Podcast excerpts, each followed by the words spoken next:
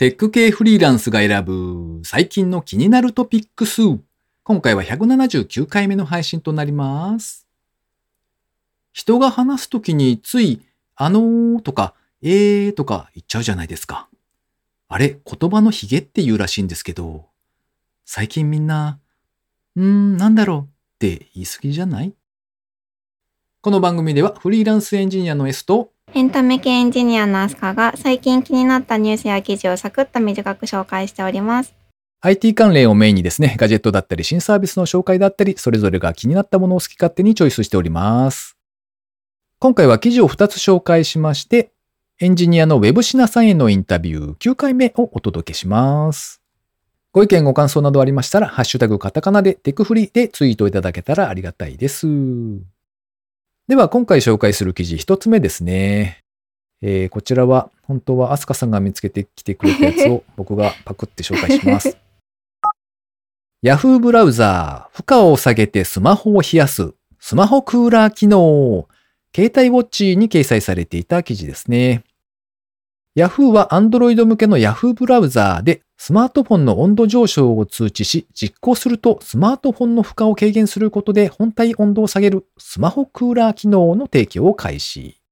スマホクーラーは Yahoo ブラウザー画面右上のアイコンや画面の下にあるリンクをタップすると表示されまして実行が可能になるそうです。タイトルが面白いなと思ってですね、うんあの、ちょっと、はい、ピックアップしてみましたう。んうん。ものは言いようだなっていう感じが、はい、スマホクーラー。素晴らしいタイトルかなと思ってます。そうですね。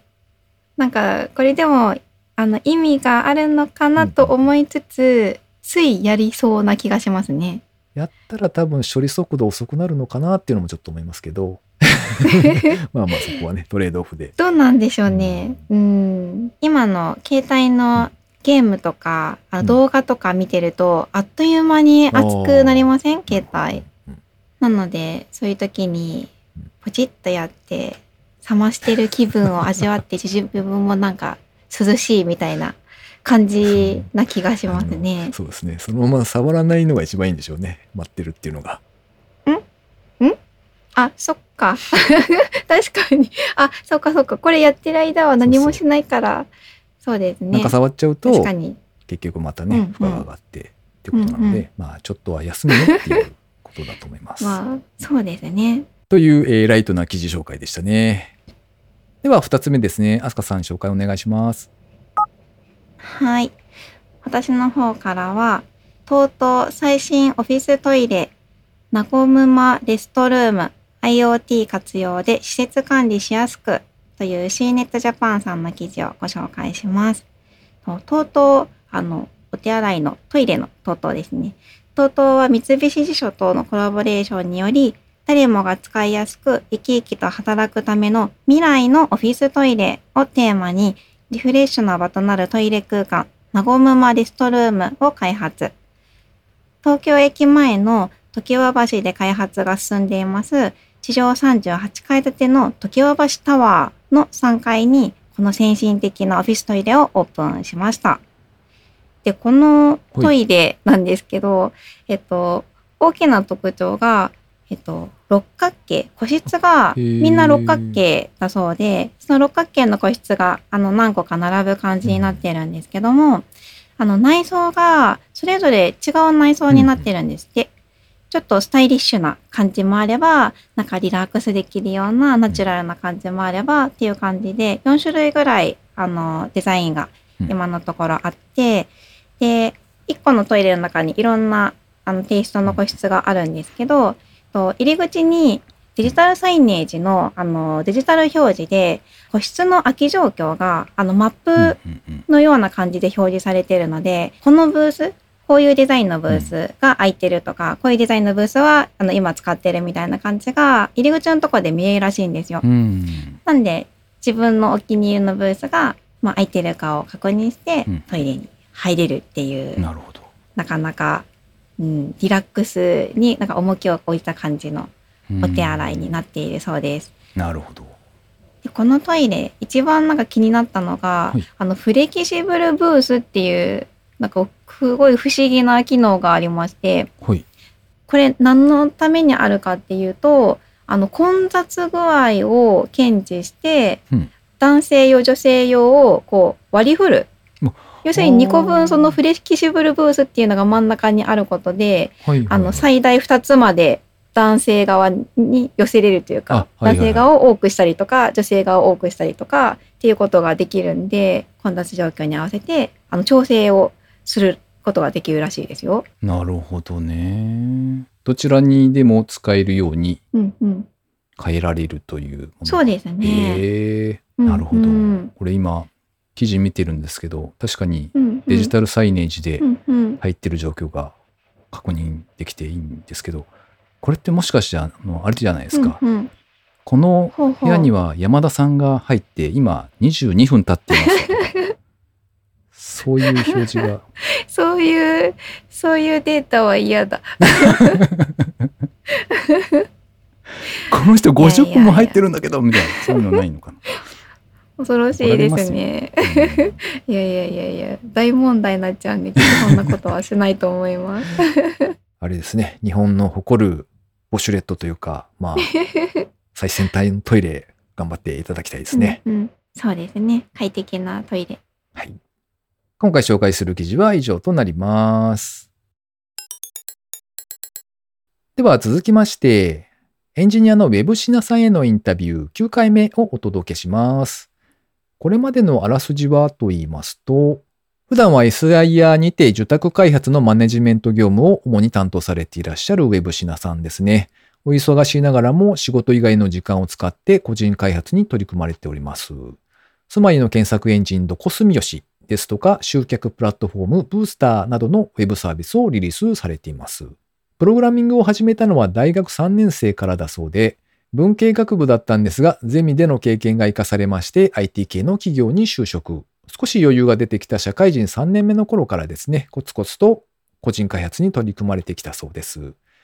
現在は個人開発者や一人経営者のマーケティング、プロモーションをサポートしてくれるブースターというサービスを広めるために頑張っていらっしゃいます。普段のお仕事はマネジメントがメインなので、コロナの影響でリモートワークになった結果ですね、特にコミュニケーション面でお仕事がちょっとやりづらくなっているとおっしゃっておりました。というわけで、ウェブシナさんへのインタビュー続き9回目ですね、お聞きください。逆に、あれですか、S さんは今、リモートなんですかね？あ、そうですね、リリモートですね。その辺のコミュニケーションとかはどうですか？ああ、まあちょっと立場がだいぶ違うので、あれですけど、うんうんうんと今入ってるところだと、基本もう本当に音声のみなんですね、エンジニア同士だと。みんなめんどくさいというのか、そのわざわざカメラをつけるのもっていうのがあって、はいはいはい。で、そうですね。定例で週1とかのその開発者同士のミーティングはあるので、まあそこで気になってることとかを入れて、その喋らせてもらうのか、もしく、は、うん、そうですね。だからやっぱりなんか別途会議を開催してっていうのはだいぶ気が重いというか、今のところやったことないな。ああ、そうですよね。うん実際、うん、やっぱりなんか、みんなを集めるっていうのはすごいなんか、あれですよね。その、心理的なうんうんうん。ストレスをやっぱりわ開催者ざわざね開催者側ってそう。だから参加者側は逆になんか心理的なストレスないなって思うんですけど、うん。ちょっと喋る側になったらなんか、やっぱコロナ禍って大変だなって思いますね。ああとは、社員の人たちは、えっ、と、Google Meet とかで、まあ、常時、声だけつなぎっぱにして、皆さん開発を進めているみたいなのはあるみたいですね。たまにちょっとはいはいはい顔出したりとかはするんですけど、まあ、それぐらいかな。うんあ、もう声をつなぎっぱにしてってことですよね。そうですね。なんか、それもそれでちょっとストレスですよね。まあまあまあ、あの、す好き好きというか、好みはあるだろうなとは思いますね。はい僕もたまにしか顔は出さ、出してないんですけど、あうん、まあでも、確かに喋った方が早いことは確かに多いし、あの、今日とかもそうでしたけど、こういう風にしましたよっていうか、そのコードの解説みたいなことを。やっていたので、まあそういう時は画面共有しながら声だけでこうちょっと説明して、うんうんうんここで聞いてもらって、っていうのはやりやすいんで、そういう意味ではまあ、いいですけどね。そういう場があるというか。ですよね。うん。あとなんか、ホワイトボードってなんか便利だったなって今すごい思ってまして、ああ、なるほど、なるほど。うん、それがやっぱりオンラインだと使えないじゃないですか。まあ、一応機能的にはね、探せばあるんでしょうけど、確かに。そうですよね。なんか、まあ、ペンタブなんても持ってないし、うん。マウスで絵を描くのもあれだし。ああ、確かに、そうか。そうですね。確かにそうですね。書きづらいもんなんよ、だいぶそう。そう。なんかいいツールがないかなって思って探してるんですけど。でもまあ、あれじゃないですか。あの、ホワイトボードってこう、うまく使う人はすごいうまく使うけど、あの、リアルな場の時ですね。コロナ前の時ですけど、うまく使う人はうまく使えるけど、あの、僕とかだとなんか、ホワイトボードがあってもなんか使い方がわからんのですよ。なので、あの、まあまあまあ、どっちでもいいかなっていうか、スクショして見せれればいいやとか、画面共有できればいいかぐらいの感じですね、僕の場合。あ確かになんかホワイトボードってそうですね。好き嫌い確かにありましたね。そうですね。なんか、そううん、一時期、えっと、しまあ僕がすごい昔にその SIR で正社員で働いてた時、多分同じぐらいのタイミング、年齢的には同じぐらいのタイミングだったと思うんですけど、あの、まあ、中堅社員には、こう、いろいろ研修に行かされたんですよね。で、その中で、まあ、例えば、うんと、ソフトウェアの品質的なものの考え方だったりとか、あとは、なんか、そうそれこそファシリテーションだとか、ああいうものもあったりして、で、研修行った時には、その、ホワイトボードに付箋を貼ってみたいなのが、すごい、おおこうやると楽しいなとか、すごい、すごいわかりやすいなとかって思って 帰ってくるんですけど、あの、自分でやれないっていう。そうですね。はい。まあ、そんな思い出はありますね。そうですね。はいそうですね。あの、うん。研修の時なんか付箋をすごい利用するんですけど、そうですね。生、付箋なんて利用することないですね。本当に付箋ってのは研修時の独特のツールですよね、あれって。うん、なんかね。まあ、まあ、もしくはその、そういうのがすごい理解のある人たちが集まっているチームだったら機能するんだろうなという気はするんですけど、そうです。あの、そもそも、こう、付箋を、こう、持って、持ってその場に行くっていう時点で、なんか、何あいつなんか変なの持ってきたぞ、みたいな。そうですね目で見られそうで。うんいやそれを超えられない人ですね、僕は。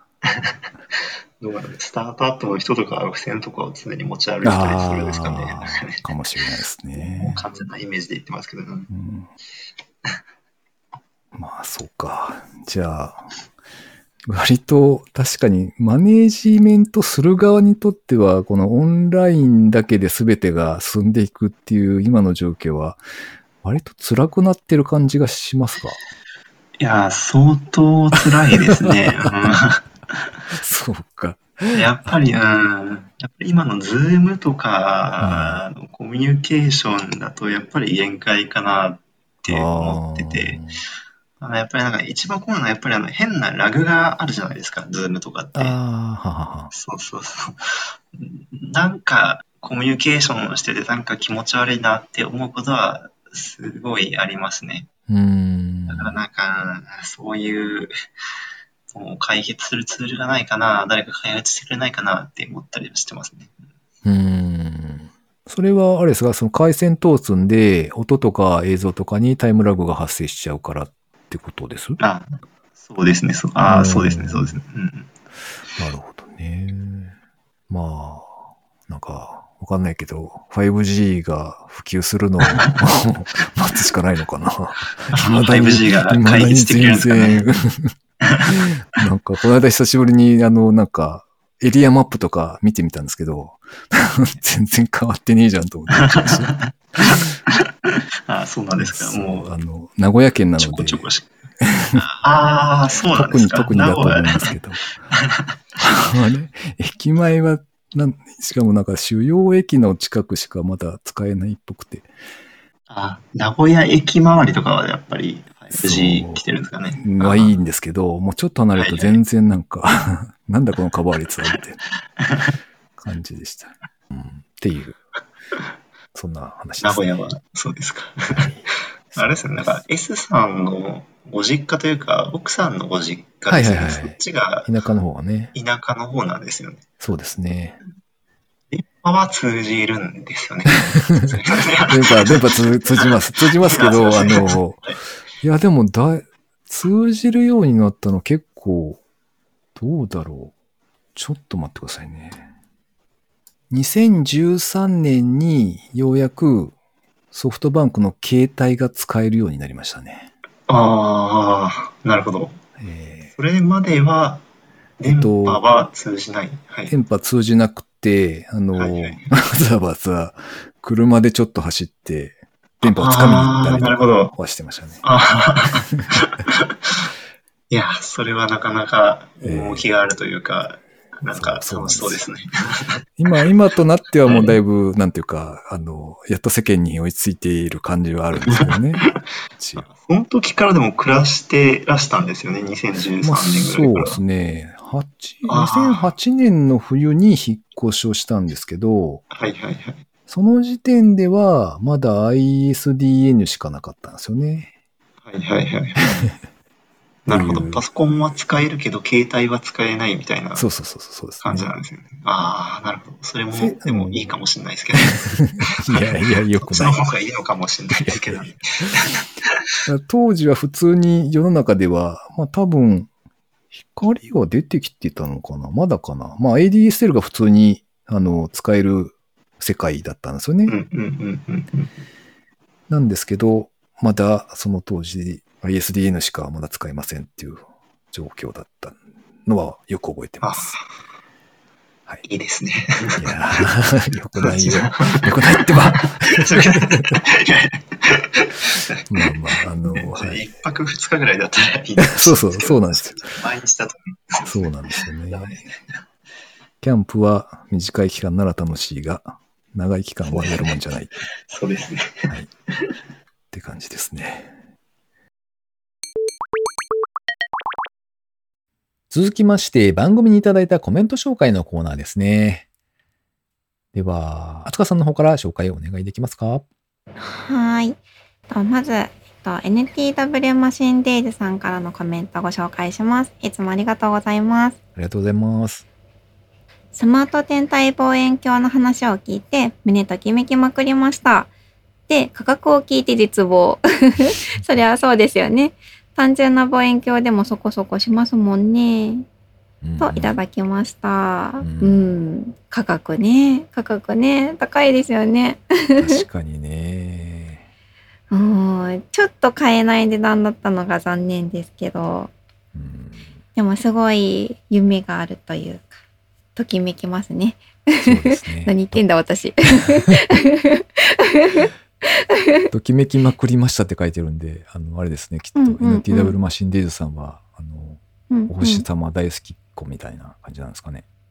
あれ、あすかさんはあれですか、あの、うんなんでしょう、星とかをこう見たりとかすることあったんですか、あ、望遠鏡はちっちゃい時にすっごい安いやつ。を買ってもらって見たことはありますけど、うん。でも、なんか多分ちゃんと見れなかったような気がしますね。あの月ぐらいですかね、はいはいはい見れて。ああ、わかるわ。うんなんかあの、そこそこなんかお金出しても、あれ、こんなものなのっていう感じになっちゃいますよね。望遠鏡って。本当にすごいお金出さないと。そうなんですね。おーってならないから。うん。そうんんな気が。うん、そうですね。そう、それこそ、あの、この前のこのスマート天体望遠鏡だと、うんあの、ひあの、大きな星っていうよりは、なんとか星雲とか星団とか、そうう。いう、普段見るのが結構大変な、もやもやしてるようなやつとかを綺麗に見れるって話だったので、へーなんかそれは、すごいなと思いましたけど。。なんで、自分の手元で多分、うん、見たことないですね、こういう、んその星団とかそういうのは。今の話を聞いてですね、多分 NTW マシンデイズさんが、より欲しくなっているんじゃないかって想像しています。買われたら私も店にいただきに行きます。みんなで、みんなで、見して見してって言って、行きましょう。勝手に、勝手に言ってる。うんじじゃあ続いて、さとし村田さんからコメントいただきました。ありがとうございあります。がとうございます。ご流合キャストで知ったテクフリを第1回から聞き始め、やっと最新話に追いついた。うふふという文字が見えるようなアスカさんの笑い声が素敵です。ありがとうございます素晴らしいコメントが。キッザニア楽しそうですね。4歳の息子にはまだ早いかなとコメントいただいております。ありがとうございます。よ褒めていただいてありがとうございます。かったですね。はい、よかったです。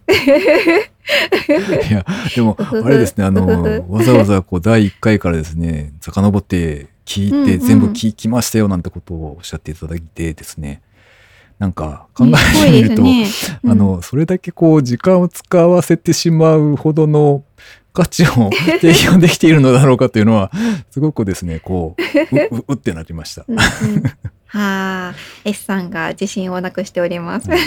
まあでもあれですね、あの、うふふっていう、あすかさんの笑い声があるんで、まあそれで許してくださいっていうところですね。うん 許してもらえるといいんですが。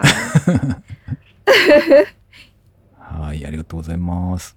りがとうございます。これ、キッザニア、あ、はいはい。一回だけ行ったことあります。キッザニア。はい、あの、めいっ子ちゃんとかおいっ子ちゃんがちっちゃい時ですけどね。なるほど、なるほど。小学生、低学年ぐらいの時に行きましたね、キッザニア。へえ。どうでした？すごい面白かったですようん。あの、大人はでもやることないんで、ああ、そうか。はい、うろうろしてるだけ なんですけど、でもやっぱり子供たちがあれやりたい、これやりたいって言って好き勝手に言ってるのを見るのは面白かったですへね。え。うん。あと大人たちは写真を撮りまくりですね。ああ、まあまあそうか。それで忙しいんでしょうね、きっとね。そうですね。あの制服が大体どれでもあっうて、ん制服着てるんで子供たちが。ちっちゃな制服、ああ、そう来て。お仕事をしてるのすごい可愛いですよ。へはい、キッザニアは S さんは行かれたことないですか？えいや、行ったことないんですよね。なんか同級生とかがいうん連れてったよっていう話だけ聞いたことあるんですけど、あの、うん、うんあれ？と思って気づいたら、あの、もう大きくなってたので、子供が。ああ、そっあか、ーそうですね。結構ちっちゃい子向け。そうそうそうう。んうん。確かに。そっか、もう、あの、本当のお仕事をする年齢ですもんね。まあ、もうちょっとしたらそうですね。うん、確かにな。うん、うん。うん。いやー、時間が経つのは早いですね。早いですね。特に子供ちゃん見つめてると、もう自分がいくつ年取ったか分かんなくなりますよね。まあ、確かに。確かに。うん。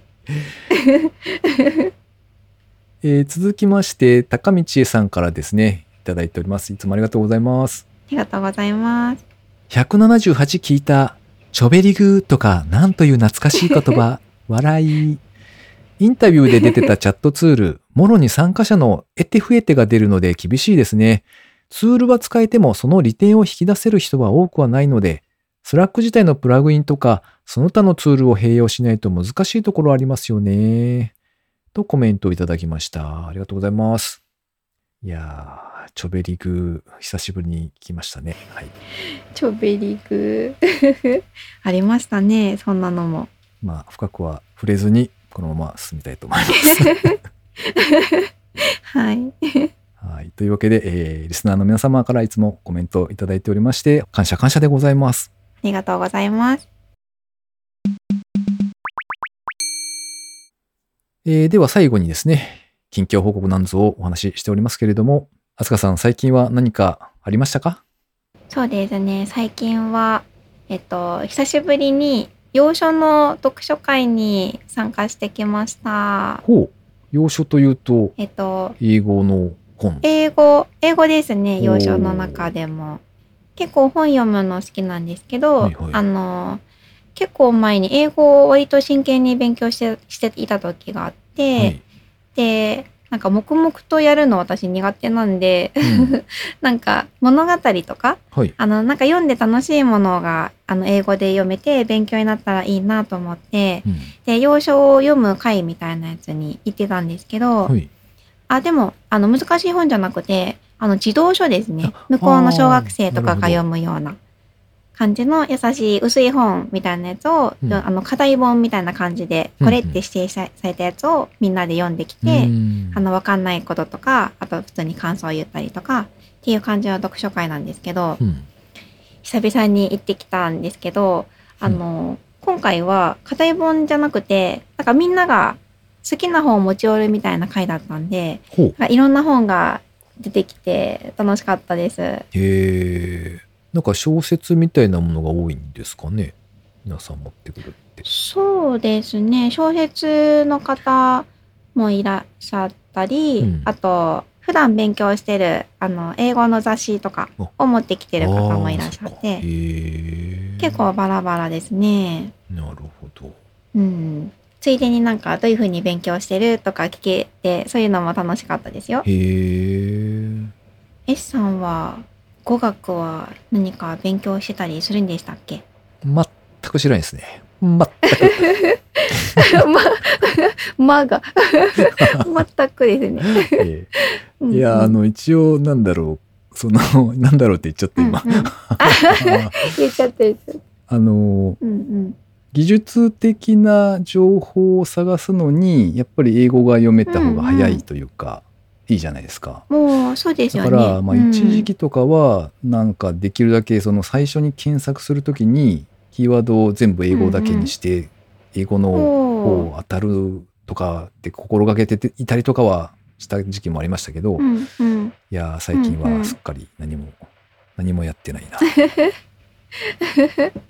なんかあの、現って、そういう、なんでしょう、一位情報当たる時とかって大体英語の情報だったりするじゃないですか。はいはい。でも、なんか、あの、エンジニアになる前はいって、なんかそういうので、こう、英語の情報に触れてばっかりいたら、はい英語力がちょっと上がるんじゃないかって思ってたんですよね、うんうん私。なんですけど、全然そんなことないですよね。なんか、調べるときって急いでるし、早く意味がつかみたいから、はい、あの、肝心なとこしか読んでなかったり、あとコードしか読んでなかったり、なんなら Google 先生に頼った方がちょっと時間ないからみたいな感じになっちゃって、あの、英語力全く上がんなかった ですね、そこでは。やっぱ別で勉強が必要だなと思った次第。深いため息。いや、まあそうかもしれないですね。あの、まあでも一応、なんていうんですか、その、慣れっていうか、英語ばっかりの文章が目に入ってきたときに、あー。まあなんというか、その、うんうん立ち向かう勇気というか、うんうん。な多少の慣れは、はある。ありますうねん。できてくるから、ああ、だからあれか、うんうん抵抗力がついつくというか、うん。うんのがあるから、まあまあ、多少はね、うんうんあの、たまには英語も読もうかなっていうのはすね。思ってるぐらいですね。じゃあ S さんの方は最近どうですか？えー最近はあんまり何もないな仕事ばっかりしてんなっていう感じではあるんですけど相変わらずわあ、忙しい。えっとたまたまというかスーパーに買い物に行った時になんかうん凍らせ梅酒っていうのが目に入って、でお買ってみたんですけど、うんうん。これがなかなか良かったですね、うんあのうんうん。もう聞くからに涼しげ。ううんんうん。なんか、まあ、単純にあの凍らせることができるパッケージにあの梅酒が入っておりまして、で、まあ、冷凍庫に、まあ、割と長い時間かかるんですけど入れとくんですよね。でそうするとうんあの、シャーベット状になりでそれをそのまんまグラスに入れて、うんうん。でそのまんまストレートかな、うんそのまま美味しくいただけるっていうものなんですけどなんか予想以上に、うんなんて言うんでしょうねちょうどいい味というかそのシャリシャリ感とか、うんうん味の濃さとかが良くてですね、うんうん割と気に入ったっていうところですね。すごいそのシャリシャリ美味しそうですね。どこで買ったんですか？コンビニじゃうんないですよね。スーパーですかね。スーパー、あ、スーパーの、それは、えっ、と、何コーナーですか？あ、お酒コーナー、お酒コーナー。うんおー、お酒コ、あ、お酒コーナーが全然行かないからな。ああ、そっかそっか。そうですね。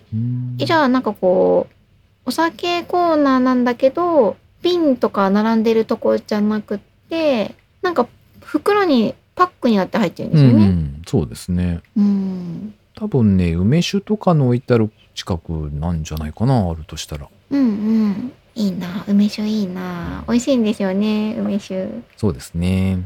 なんか普段そんなに飲みたいと思わないんですけど、たまたまなのか、うんうん。ここ最うんう近わざわざ梅酒を買って、そのさっき言ったシャーベットだけうんうんじゃなくて、梅酒を買っうんうてんロックで飲みたいっていう気お持ちがお。ふつふつと湧いてますね。梅酒ブームですか？うん。そういえば、実家に20年ものぐらいの梅酒がありますおね。なんか、あの、めいっ子ちゃんが生まれた時に、二十歳になったら開けようってうん言って、つけたんですけど、あ、まだ二十歳じゃないんで20年じゃないですね。はい多分19年ものぐらいうかうもうちょいですね。なんです。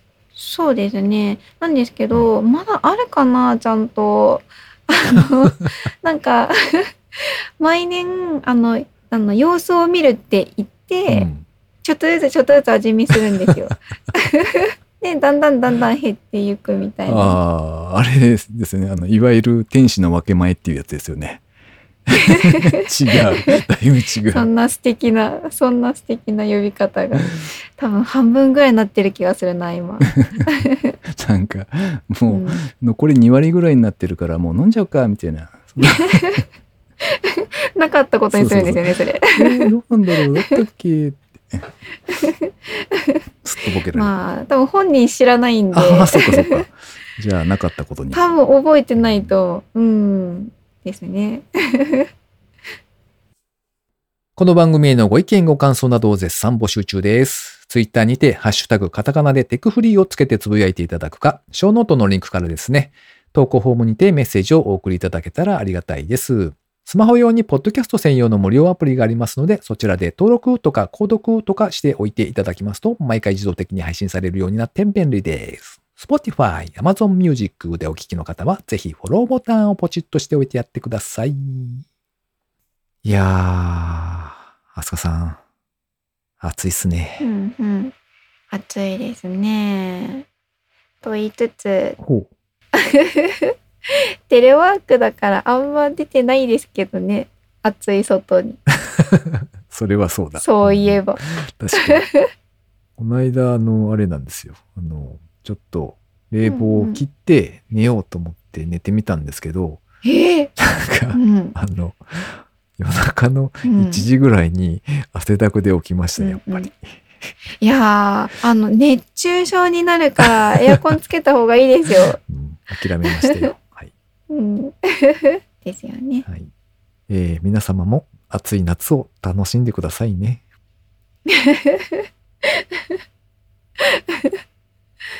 テンション低く。熱中症にはくれぐれも気をつけてください。気をつけてください。今週も最後までお聞きいただきありがとうございました。ありがとうございました。